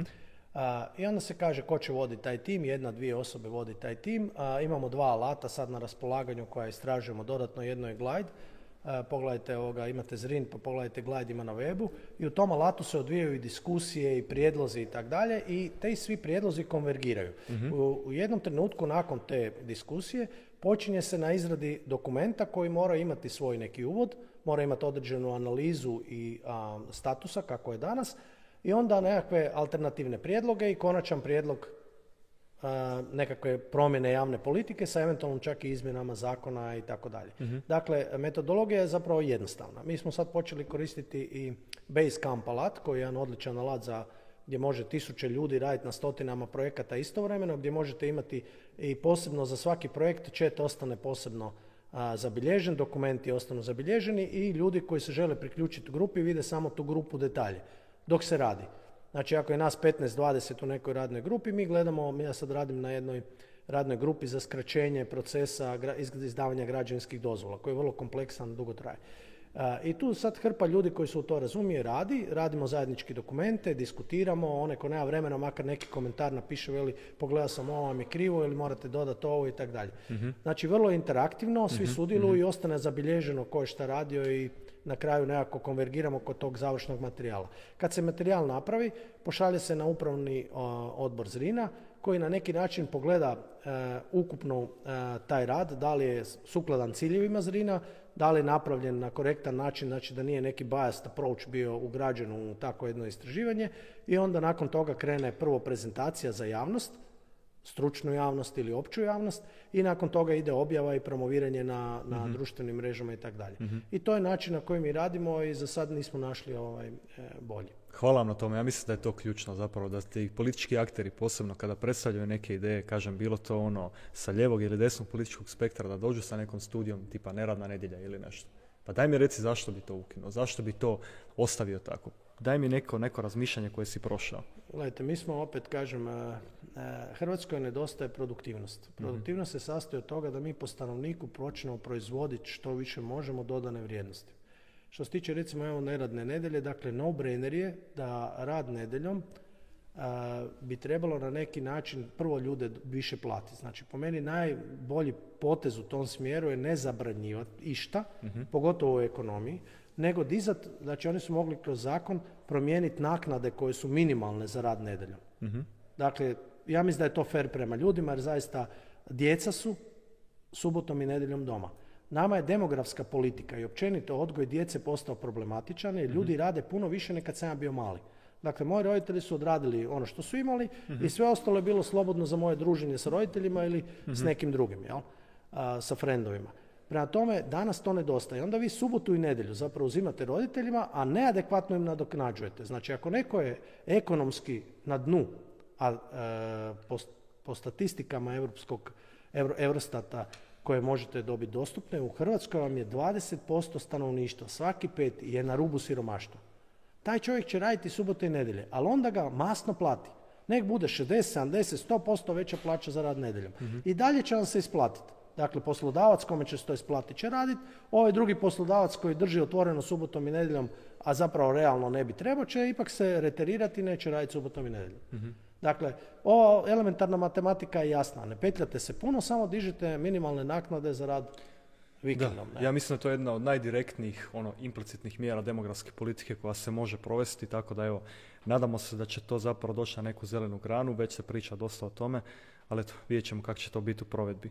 Ajde da vas pitam odmah, e, Milanović Plenković, kako pratite taj odnos njima u javnosti? To je dosta nešto što puni medijske, medijske portale, puni zapravo i, televizije. Kako vi doživljavate taj njihov sukob? Pa dobro ste rekli, znači kad gledam televiziju e, i odnos, uh, kako kažemo, ta dva brda, dakle dva predsjednika, predsjednik Republike i predsjednik vlade, prvo ja jesam za ovakav dualni sustav uh, vlasti zato što on ima u sebi inherentnu kontrolu koju provodi. Mhm. I uh, predsjednik Republike, gospodin Milanović, dosta, ima dosta dobrih analiza i uh, često puta je nekakav korektiv provedbene vlasti. To tak treba biti.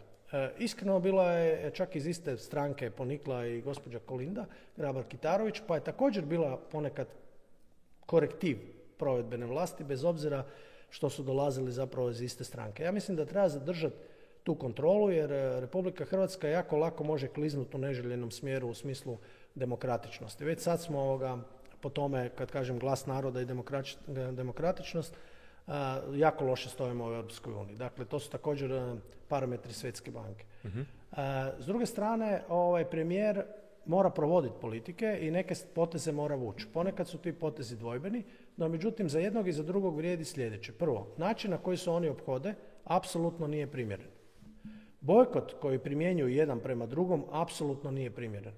A, Vlada Republike Hrvatske je zapravo posloprimac nas poreznih obveznika.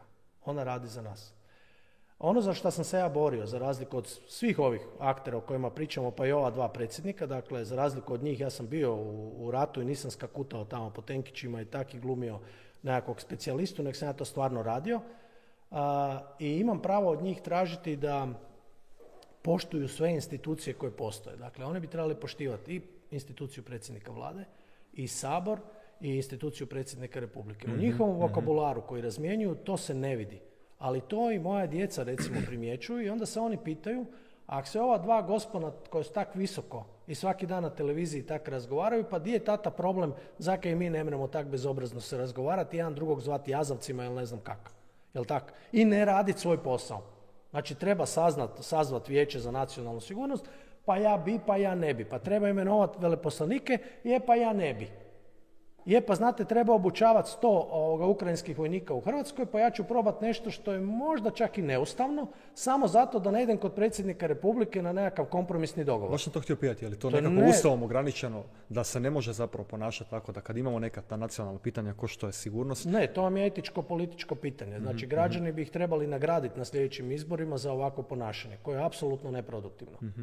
Dakle, po meni mi srljamo i brljamo na sve strane i vanjsko-politički, ali ono što mene puno više smeta, znači vanjsko-politički, kad god mi govorili, mi smo jako mala zemlja, dakle mi smo unutar Evropske unije mali, a globalno još manji, i mi bi trebali biti pametni. Ja uvijek kažem, dubrovački koncept mi se tu jako sviđa. Mi bi trebali biti ko kapljica ulja na vodi.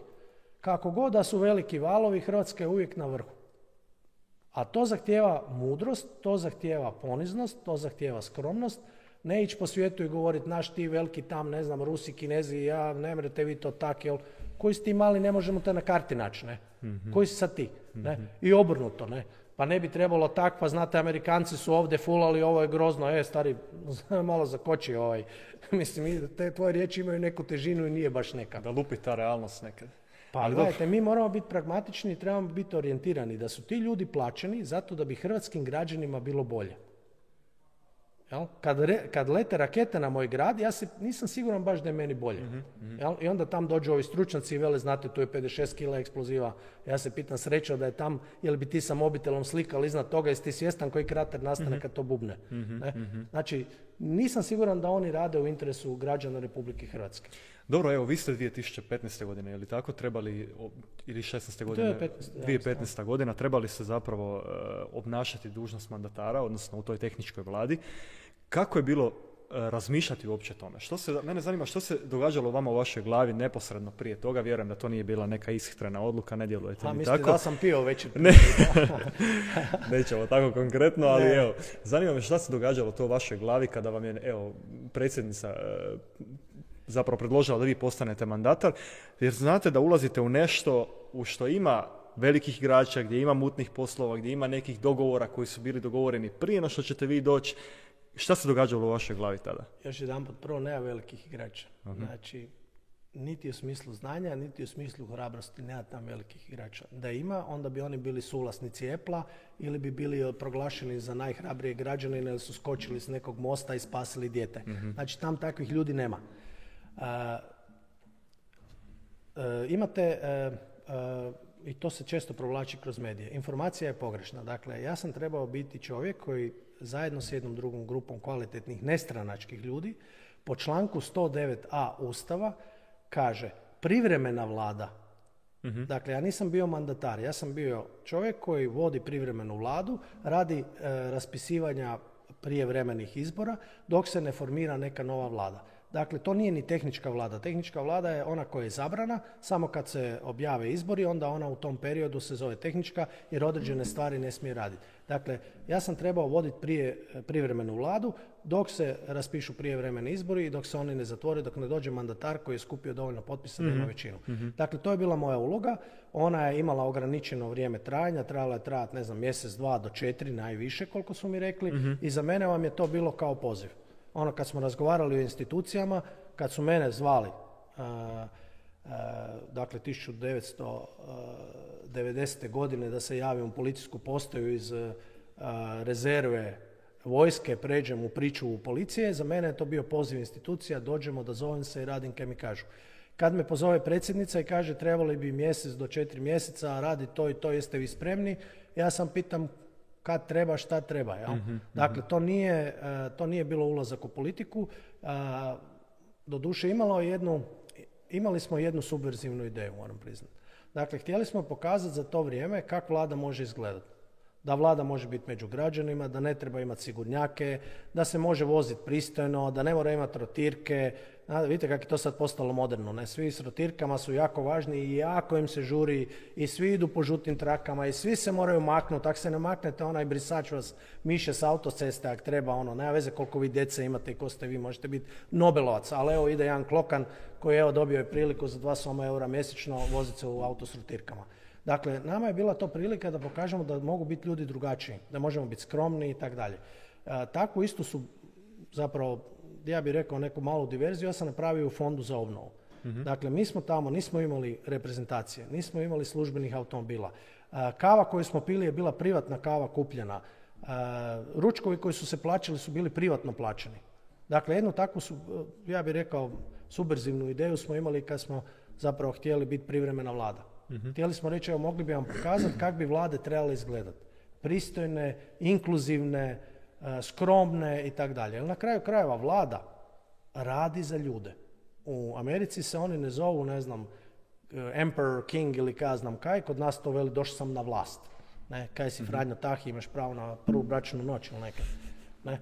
Nije to tako. Ti si administracija, dobio si zadatak koji je vrlo odgovoran da upravljaš ovom zemljom u ime svih mm nas. U kakvom se odnosu sa predsjednicom danas? Pa ok smo, ja mislim mi se čujemo, mi nismo nikad bili neko ko se stalno druži. Ja ju cijenim, mislim da je ona, prvo je e, ženskim osobama teško doći u takvo jedno društvo. Drugo, ona imala nekih dobrih ideja, imala i nekih grešaka koje ja ne razumijem, nisam je nikada to ni pitao, niti me niti je moje pravo možda, ja nikad ne bi, ne znam, sa Mamićem, Bandićem i tak dalje, onak na onaj način se družio. Mhm. A, već na inauguraciji su svi ti likovi bili, to su likovi koji, meni čak koji nisam u politici, su bili na neki način odbojni. Ne?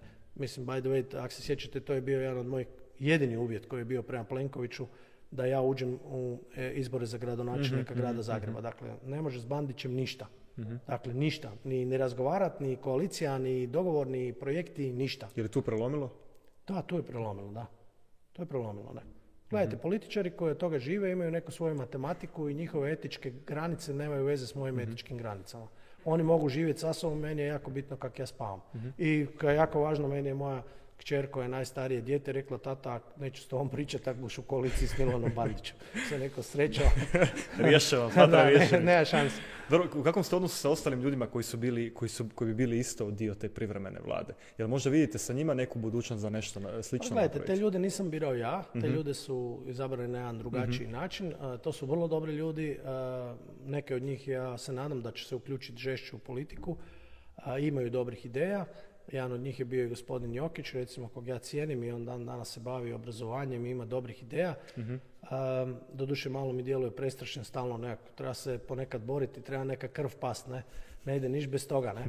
On, ovaj, ali, ali ideje su mu dobre i podržavam ga i bilo mi je drago, recimo, da je on tada je također bio prijedlo, predložen za privremenu vladu. A, s drugim ljudima ja sam rekao i na, kad sam bio na antikorupcijskom vijeću gdje by the way opet ovi koji mi plaćamo se nisu htjeli pojaviti.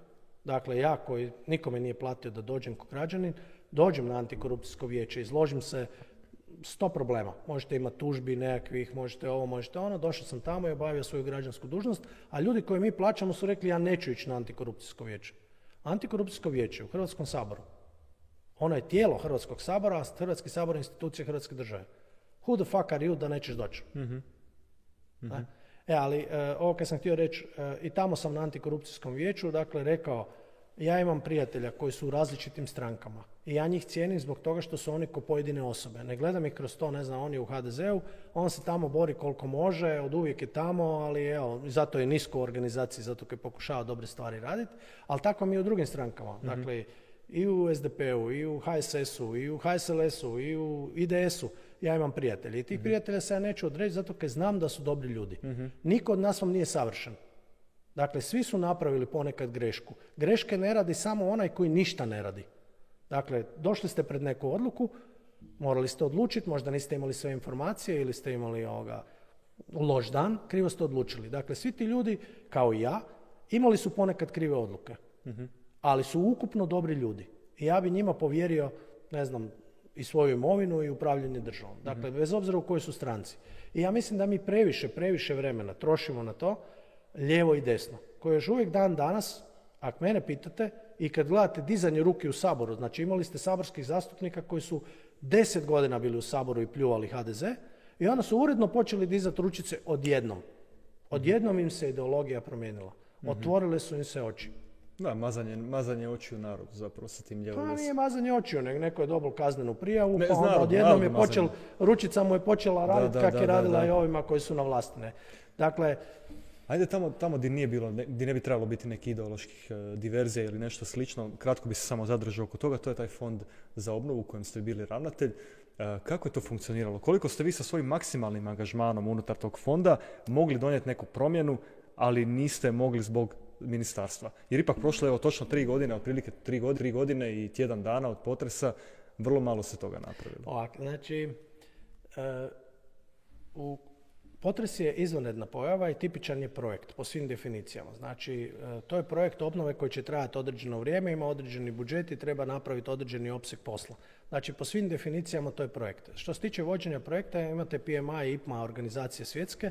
Ja sam u obje organizacije član, u IPMI sam A razina, dakle najviše razine, jedan od par ljudi u Hrvatskoj koji je te A razine i cijeli zapravo nekakvih, moj najveći dio života je bilo vođenje projekata u inozemstvu, izgradnja pivovara, tvornica, ne znam, rjestilišta, ribe, hotela, kaj god hoćete. Mhm. Dakle, ja poznajem cijeli, e, sve dionike tog procesa. Dakle, znam komore i član sam komore, ovlašteni sam inženjer, ovlašteni sam voditelj projekata razine.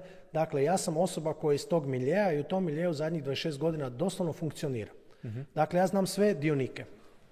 A, kada me je premijer za to pitao, ja sam mu rekao, ja sam živim u tom gradu, ja bih htio da se to dogodi, a, ok, ja ću vam pomoći savjetom i to, on je rekao, ne, trebate biti, ne, treba osnovati fond, pa nam treba formalno privremeni ja sam rekao, gle, whatever, ja ću to napraviti, no međutim, kak sam ja na doktoratu baš izvođenja projekata, imao sam jednog profesora koji se bavio, by the way, obnovom od potresa u čak u dva navrata, ja sam rekao, ja ću vam pripremiti analizu ovog sadašnjeg zakona koji je po meni apsolutno u upravnom postupku već neprovediv. Znači, vama će trebati 10 plus godina da uopće u upravnom postupku provedete te stvari. Zašto? Hrpa zgrada nema ni upravitelja zgrada, nema etažni elaborat, e, zemljišno knjižno, imovinsko nisu čiste i tako dalje, da ne govorim. Plus, teret je na građanima. Znači oni moraju doći sa nekakvim zahtjevom, moraju skupiti ne znam 10 kila papira i tako dalje. To jednostavno neće funkcionirati, ali kaj je najbolje od svega, to nije sukladno svjetskoj praksi. mm Najbolje svjetskoj praksi. Imate iz 2010. knjigu uh, Jan uh, i ostali, koji je financirao uh, također Svjetska banka, ali okupili se zapravo hrpa državnika i podržala taj koncept. On je koncept Build Back Better i sadrži zapravo najbolje svjetske prakse. Naš zakon i dan danas je potpuno suprotan od najbolje svjetske prakse. Ja sam o tome puno puta govorio i pisao i objavio jedan znanstveni članak još u siječnju veljači 2021. godine, znači kad sam počeo raditi u fondu, i gdje sam rekao da je naša svjetska praksa puno sličnija ovim diktatorskim, znači kineskim i tako dalje, a ne zapadnoevropskim, tipa Novi Zeland, SAD, Japan i tako dalje. Nismo slični. Dakle, mi imamo centraliziranu vlast koja želi objavljati javne zgrade kroz 16 tijela. To podrazumijeva da svako od tih tijela mhm. ima dobrog voditelja koji eto baš je sad sposoban voditi obnovu od potresa i sve mhm. razumije. Mhm. To znači da imaju javnu nabavu spremnu za to. Dakle, 16 tijela mora se osposobiti ili okvirni ugovor ili dinamički sustav nabave, to zove uspostava sustava javne nabave, za obnovu od potresa. 16 tijela. Dakle, ideja je moja bila i to sam napisao u roku isti tjedan zapravo na jednom listu papira premijeru i rekao sam ovo su vam ovoga, najbolje svjetske prakse, a ovo mi moramo hitno uvesti kod nas. I on je rekao, ok, budemo, sad smo mijenjali zakon, rekli smo da ga donosimo šest mjeseci zato kad da bude dobar, jel? E pa ne vrem sad odmah mijenjati politički, ja sam rekao, ok, valjda u tom vašem biznisu u kom jeste, to je tak, ne smijete priznati da ste u krivu, ok, kad će to biti? On je rekao kraj, kraj prosinca ili siječanj. ja sam rekao, dobro, ajmo promijeniti taj zakon i onda ako se sjećate, ja sam već krajem siječnja u veljači počeo njurgati i rekao sam, ja u fondu nemam ni jednog zaposlenog. Znači, fond je formiran, imam zaposlenih nula. Ne mogu dobiti zaposlene. Drugo, zakon o obnovi je neprovediv. Dakle, ministarstvo je dobilo 24 tisuće zahtjeva građana, što nije sve, ja očekujem puno više zahtjeva ili puno više oštećenih zgrada. 26 tisuća zahtjeva, ja mislim da ja nijedan, nijednu odluku od ministarstva neću dobiti barem još 3 do 6 mjeseci. To sam rekao u siječnju ili veljači. Prva odluka koja je došla, ja sam tad bio 11 mjeseci već angažiran na tome, prva odluka iz ministarstva koja je došla, došla vam je u rujnu 2021. godine. Prva. A ja od veljače govorim, ne valja vam zakon, ne valja vam program mjera.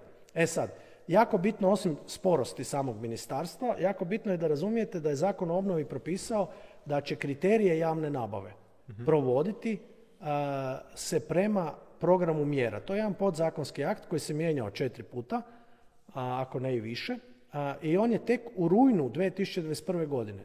Znači godinu dana od donošenja zakona. Tek onda je propisao kriterije javne nabave za stručni nadzor i izvođenje radova. Znači do tada šta god se radilo, se nije radilo po tome. Radilo se po zakonu o građanju ili nekom drugom zakonu koji je postojao prije potresa. Nedavno sam na Facebooku i objavio gdje mi je Petrinska 25 jako dobar svjetionik toga što sam pokušao objasniti. Sva uklanjanja zgrada se nisu trebala raditi po zakonu o obnovi. Da čovjek donese zahtjev, da to ministarstvo žvače, znači ministarstvo vam je obradilo tek negdje oko 25 do 30% zahtjeva za uklanjanje zgrada. Znači, tri od četiri još nije obradilo. Ali sve te zgrade se trebalo ukloniti po zakonu o inspekciji, građevinskoj, odnosno mhm, državnoj mhm. inspekciji. Imate članak, mislim da je članak 30, koji jasno govori da inspekcija, ako je zgrada ugroza ovo ono levo desno, može izdati rješenje i ukloniti. Mhm. Inspekcija vam je imala četiri tvrtke ugovoreno. I inspekcija vam je rušila jedno 200 250 zgrada prve godine. Mhm. Ali nije sve. Mhm. Zašto? Isto je falilo ljudi i nije imala političku direktivu da joj se kaže, gle, ne bude zakon o obnovi se s tim bavio. Civilna zaštita radi ovo, inspekcija radi uklanjanje. Dženja, trebalo je dati 30 građevinskih inženjera inspekciji da se ojača, ona je imala već ugovorene četiri tvrtke koje se bave uklanjanjem i cijena koja je bila ugovorena je bila tri puta jeftinija nego ona koja je na Banovini aplicirana. mm To vam je novinar Panđić lijepo pisao o tome. mm Dakle, 300% je skuplje uklanjanje, a ove četiri firme su stajale. mm Uklanjale su jedan dio, ali većinom nisu. Nek su uklanjale ove koje su tri put skuplje. Koliki je onda vaš to bio manevarski prostor da nešto Nikakav. Dakle, e, razlog ovo kak ste rekli za gospodina Strmotu, ja sam također pokušavao ocijeniti do koje mjere imam pozitivan doprinos u tome, a kada sam ja kočnica. Budući da su i na stručnom savjetu neki ljudi, zapravo većina ljudi bila preplašena i nije se htjela zamjeriti nikome, jer onda nećete dobiti financiranje, neće vam odobriti ovo, neće vam odobriti ono, ali neki ljudi su bili glasni. Ja sam imao tu mogućnost da budem najglasniji. Znači da dođem i kažem, evo recimo sad je interesantno fond solidarnosti i obnova javnih zgrada. Ja sam otvoreno rekao, imate 686 javnih zgrada koje su u obnovi. Godinu i pol dana nakon potresa samo šest zgrada ima projekt. Kako vi mislite obnoviti zgrade?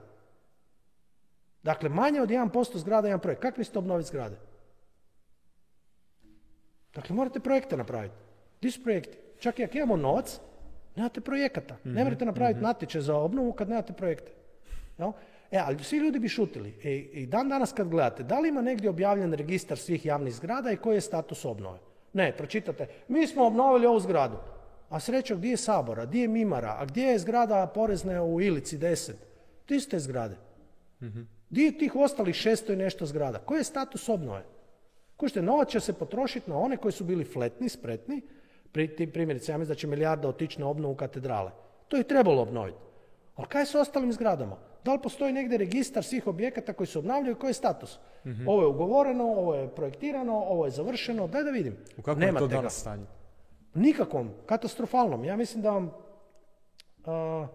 što se tiče privatnih zgrada, ja mislim da smo mi sad, ako zapnemo, za 12 godina bi mogli recimo obnoviti privatne zgrade. Mhm. Dakle, tužno i jadno je. Pitanje je koliko će ovi ljudi biti u kontejnerima. Jel? Ajde dakle, da, ajde da...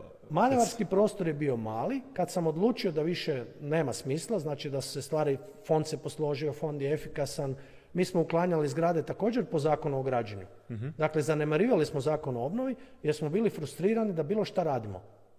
Nismo htjeli o tom tad govoriti, ali nije bilo jednostavno odluka ministarstva i nije bilo podzakonskog akta koji regulira da naručite takve radove. uh Ajde da probamo završiti u nekom optimističnijem tonu. Ovaj, često spominjate sintagmu ekonomski patriotizam. Što bi to trebalo značiti? Pa ekonomski patriotizam eh, je zapravo vrlo jednostavan koncept. On se sastoji od toga da imate duboko razumijevanje da sistemski, kada vi pomažete određenu domaću kompaniju, zapravo pomažete sebi. Znači, primjerice, ako ja, evo ja kad radim investicije, stvarno se trudim da veliku većinu stvari koje god mogu naručiti, naručim da je od hrvatskih proizvođača i dobavljača. Mhm. Bez obzira što je možda i stranac vlasnik kompanije, ako je proizvodnja u Hrvatskoj, ona ima kontribuciju i BDP-u, ali i porezima koji se mhm. plaćaju. Znači, recimo da nama sad dođe neka kompanija, evo indijska recimo, i da napravi kompaniju koja će zaposliti 30 tisuća ljudi. Da li će nama biti bolje? Pa naravno da će nam biti bolje. Da li ću ja rađe kupiti od njih ili od neke druge kompanije? Pa ja ću rađe kupiti od njih. Jer dokle god su oni tu i dokle god funkcioniraju, neki ljudi će, ne znam, kupovati, evo ja proizvodim i maslino ulje, pa će kupiti maslino ulje od mene, neko će ići možda kod mog sina koji će biti vulkanizer ili serviser i neko će ići kod nekog drugog koji je odvjetnik i tako dalje. Dakle, e, zatvoren je ekonomski sustav. Jedan sistem kojem vi doprinosite kad mu pomažete, ali vi ste dio tog sustava. Dakle, vama će biti bolje. Znači, primjerice, dođe ta indijska kompanija i sad naši proračunski prihodi budu puno bolji i dođe premijer i kaže ja ću sniziti PDV za 2%, 3%, 4%. Je li nama bolje? Pa bolje nam je. Prema tome, ekonomski patriotizam, osim romantičnog ovog dijela, dakle, patriotizam je općenito svi vuku na romantiku. Patriotizam ima duboku pragmatičnu misa u sebi. Dakle, moje državi, svim građanima unutar te države će biti bolje ako nam je svima bolje. Mhm. Dakle, ako mi svi vozimo Mercedes, svi ne vozite, kolika je vjerojatnost da ćete ga vi voziti? Ogromna. Ali ako mi niko od nas nema auto, kakva je šansa da ćete vi voziti Mercedes? Nikakva. Prema tome, kad je svima bolje, velika je vjerojatnost da će i vama biti bolje. Mhm. Dakle, ekonomski patriotizam je vezan uz ideju da nam svima bude bolje, a da će onda i meni biti bolje kao pojedincu u tom sistemu. mm Kužim, hvala vam puno na pošljenju. Hvala vama i hvala vam na pozivu. Ne, hvala. E, evo, još samo jedna stvar, trebao bih vas pitati nešto vezano uz mlade koju poruku na kraju imate vezano za mlade? Dakle, gdje da se uključe, šta da rade, kako da napreduju, kako da od svog života naprave najbolje, najbolje moguće. Jel možete uopće tako nešto reći? A, naravno, e, da neko ima odgovor na to pitanje, to bi bilo prekrasno, ali ja sam puno knjiga pročitao, ne znam odgovor. ali se tru, evo, pokazali ste svojim znanjem i iskustvom da ipak ono imate neku... mogu reći oko toga kaj bi trebali raditi, podijelit ću vam svoje iskustvo. Znači, opet, ja imam 55 godina i dan danas ne znam kaj bi radio. Ja bi malo studirao, ja bi se malo bavio softverima, ja bi se malo svim tako. Dakle, opustite se, budite radoznali, radite kaj god. Život je dovoljno dugačak da možete imati dvije, tri karijere. Ono što mislim da je jako važno da mladi razumiju, još jednom, a rekao sam na početku, dakle, vi mladi ste bolja verzija naš starih. Nemojte nas zamjeriti kad mi vas gledamo, gledamo vas kroz spektar naših iskustava i uvijek smo zabrinuti, joj ti mladi, kako bi to završilo bolje bu završilo, jer vi ste bolja verzija nas. Prema tome nemojte se s tim uopće opterećivati. I nemojte se suzdržavati. Ono što naš obrazovni sustav ukupno radi je da vas tjera da ste suzdržani, da smo svi mediokriteti i tako dalje. Hrvati su kao human capital, pogledajte recimo taj Microsoftov indeks za digitalizaciju, su iznad prosjeka Europe.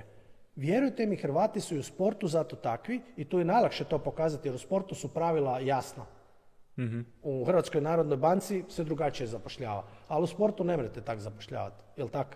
Tako da, budite, imajte povjerenje u sebe, radite stvari koje mislite da treba. Najvažnije u životu je, zamislite sad ste mladi, sad vas zanima, ne znam, ovo, ono, lijevo, desno, cure, dečki i ne znam kaj, ali kad budete stariji, nećete ni moći jest kaj hoćete, jer ćete imati neke bolesti, gihte, ote, nećete možda ni seks moći aplicirati koliko želite i ostaćete sami sa sobom. I vaša savjest i to što ste vi radili u životu je najjače. Vi ćete možda 20 godina života provesti tako da ćete jedino imati sami sebe i svoju savjest. Napravite stvari kak mislite da treba, nemojte se bojati.